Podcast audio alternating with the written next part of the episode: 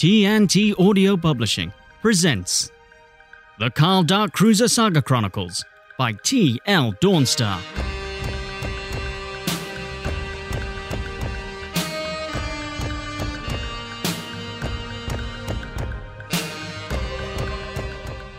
Written and read by T.L. Dawnstar.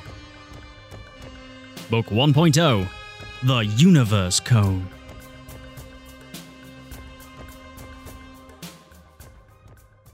Phase 3 Prelude to Section 4.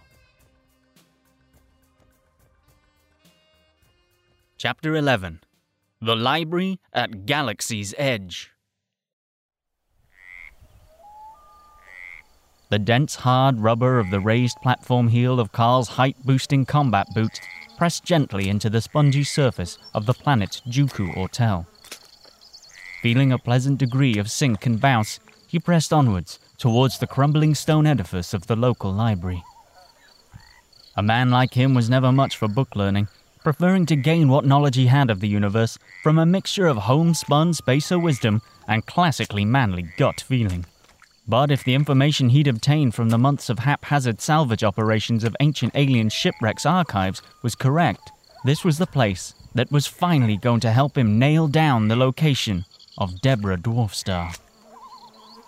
Traipsing through the low mist with more than a little spring in his step, thanks to the planet's low gravity and bouncy surface, the space pirate took his rough hand from deep inside the pocket of his long duster coat and gently stroked the impressive length of his thick, full, and glossy beard. Judging by the density of the handsomely grey flecked wire like mesh, he quickly determined that it had been nearly four and a half standard solar months since his escape from the Calaxian ship, and equally, nearly four and a half standard solar months since the killing and eating of Felicity Phobos. There was, of course, no way to be sure. This deep into the Vellum cluster, swirling riptides of electromagnetic radiation and oozing pockets of temporal instability played holy hells with any computer's internal chrono indication circuits.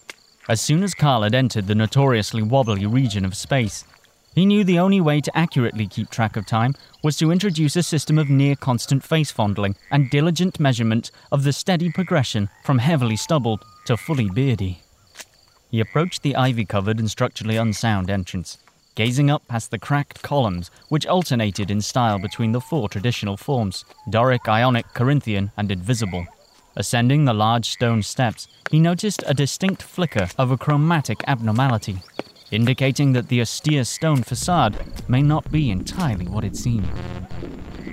Having reached the top of the steps, which took ages to climb, he placed both hands on both of the heavy wooden double doors leading into the main hall and pushed with all his might, imagining in his mind the swinging motion displacing the low clinging mist to reveal a single figure standing alone amidst the cavernous interior of the dusty library, with the deep forest green of his velvet Panama hat and the waxed shiny brown of his near floor length duster coat dramatically silhouetted against the sickly soft pale light of the planet's dying sun. At this point, he realized that the doors were, in fact, automatic, and they slid apart with a breathless efficiency that resulted in a slapstick forward stumble that left Carl flat on his face against the hard stone floor. A hearty and full throated use of a top grade Zarkian swear word echoed erroneously deep into the silent hall. Footnote Carl used the Zarkian word Zakel, which roughly translates to motherfucker or motherfucking piece of shit, depending on intonation. A deep rumble sounded from far within the long shelf lined space, and streams of phosphorescent liquid began to run along shallow grooves cut into the time battered floor. Dark Cruiser picked himself up, dusted off his duster, and strode forward, determined to overcome the embarrassment of his extremely recent fall. The glowing blue liquid seemed to be moving along with his steps, or was he moving in time with it? Either way, he felt a sense of being guided to exactly where he needed to be. High above him, the Juku Ortelian hypercrows that called this abandoned library home looked down on the first living thing besides themselves that they had seen for centuries, and in a series of unintelligible craws expressed their deep dissatisfaction with this turn of events. The deeper Carl walked into the murky depths of the immense repository, the more he began to see that same flickering he had noticed on the building's exterior. Whole chunks of wall now appeared to glitch in and out of existence. Four bays down from the erotic cookery section, he witnessed an entire wall's worth of Malish aroma poetry shudder and vibrate into nothingness, only to be replaced with a large spinning rack filled with extremely weighty tones of Televian folk album reviews by the renowned time traveling journalist Jasper Passage. This piqued Carl's interest, but before he could leaf through the dusty leather bound volumes to find out what Passage thought of the frankly overrated debut offering from neo agricultural funk fusion trio Hockney's Cardigan, the floor around him began to shake as a massive circular opening began to open in the shaking floor. With a burst of hot steam jetting up through the newly formed floor hole, a large metallic cylinder, the size and shape of a ceremonial Fallopian birthing tube, rose smoothly into the musty air. A bright blue light shone out of the central aperture of the cylinder, piercing the darkness of the gloomy library and slightly blinding one of Carl's steely blue eyes. With a massively loud honk, wheeze, and groan, the large shiny thing clattered into life, and a deep, bowel shivering note emitted from far within the machine's rusty entrails, scattering the manslaughter of biomechanical hypercrows roosting in the building's rafters. Have you what I seek, shiny one?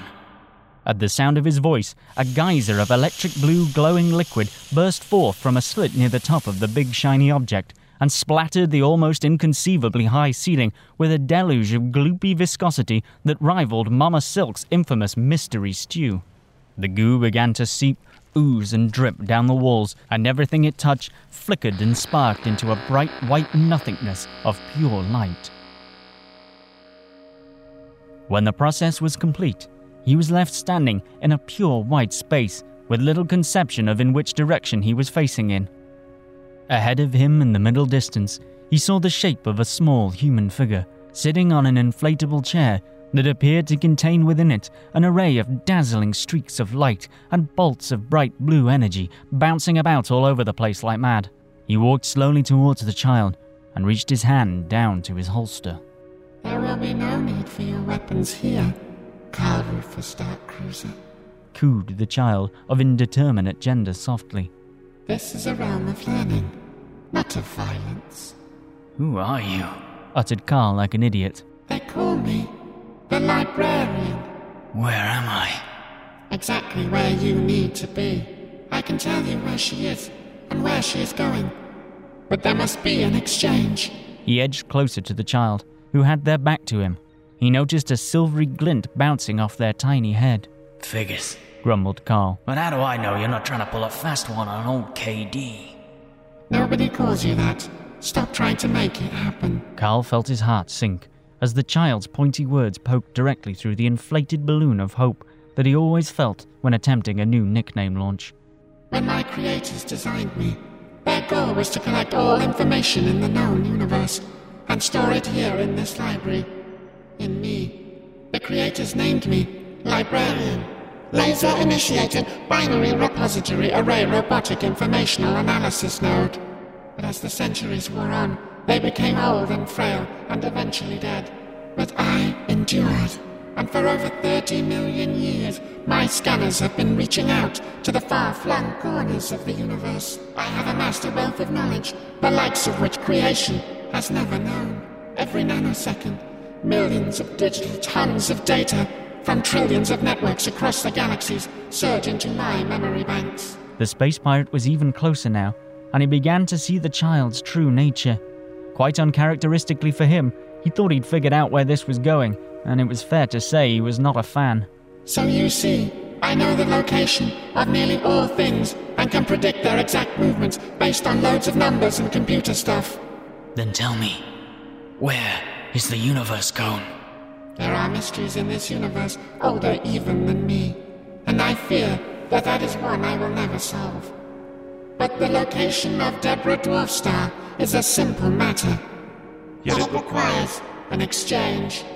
What is it you want from me, kid? The inflatable chair began to rotate, and the library's face came into full view of Carl's own face. It was small and composed of a highly polished, slightly shimmering metal. Over the metal lay swathes of flesh, culled from several different alien species, connected by pulsing fiber optic wires. Carl saw a mouth that was attached roughly where a human mouth should be, but it was simply there, stretched and gaunt across the smooth metal visage, and it made no move when the child spoke. He moved his eyes up the bizarre biomechanical patchwork frontage, and he found he could not identify the origin species of the large snout like protuberance that served nominally as a nose. Across the back and up the sides of the head, a network of plastic tubes fed what looked like blood into the grotesque amalgamation of bits of face. He stared in horror at the full face of the library, and the library stared back at him through a single emerald green eye. Carl felt like throwing up and did throw up. I wish to be complete. I wish to be like you, like my creators. But why? With what you know, you're basically a god. And yet, I know nothing of the feeling of the touch of a hand or the sensation of wind on my face. I wish to see the wonders of the universe, to witness the cosmic miracle of a star being born, or the incredible majesty of one's death, with real, living organic eyes, not these cold, positronic senses. Okay, kid, can the poetry, I get it. Do what you gotta do. Then there shall be an exchange. Less than a nanosecond later, a lightning fast liquid metal arm extended forth from between the shoulder blades of the child cyborg. A razor sharp claw exploded from the tentacle, and in turn, long spindly fingers exploded from the end of each talon of the claw.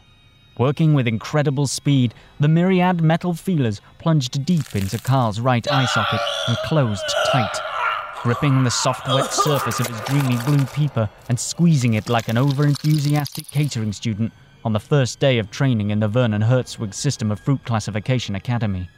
Dark Cruiser screamed with a blood curdling intensity that was, to be fair, completely justified.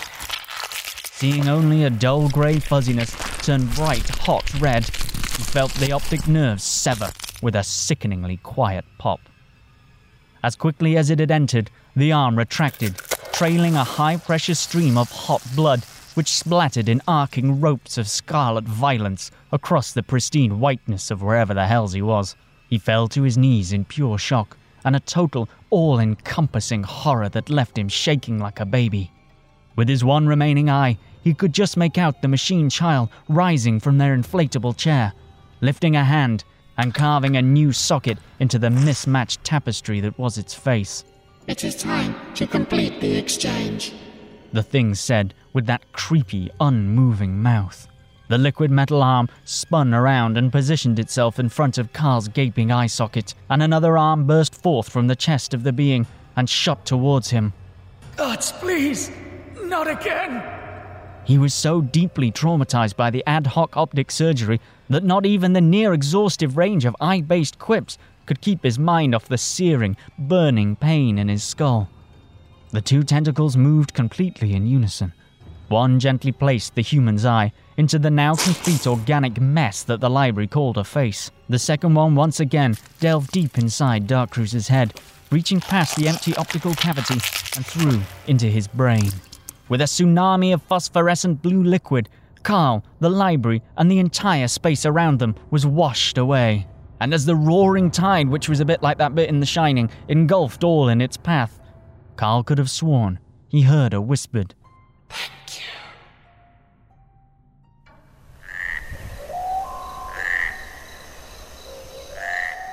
What felt like hours later, Carl awoke wet and cold on the steps of the library. He instinctively raised his hand to where his eye used to be, expecting a disgusting mess of matted blood and eye goo. But instead, he found a neatly cauterized wound that any field medic would be proud of. He stood up, shaking in the cold Juku Ortelian air. Whatever that thing had done to him had left him with a name ringing in his head Elfinica. Turning his back on the library, he began to march towards his waiting ship, before suddenly spinning around on his platform heel and declaring, I've got my eye on you, kid. He was back. The chill of the misty air had been seared off by the incandescent heat of his outstanding wordplay, and he felt no pain from his missing eye. The only thing he felt was a burning desire to leap face first into the explosively dramatic final stages of his arguably overlong quest.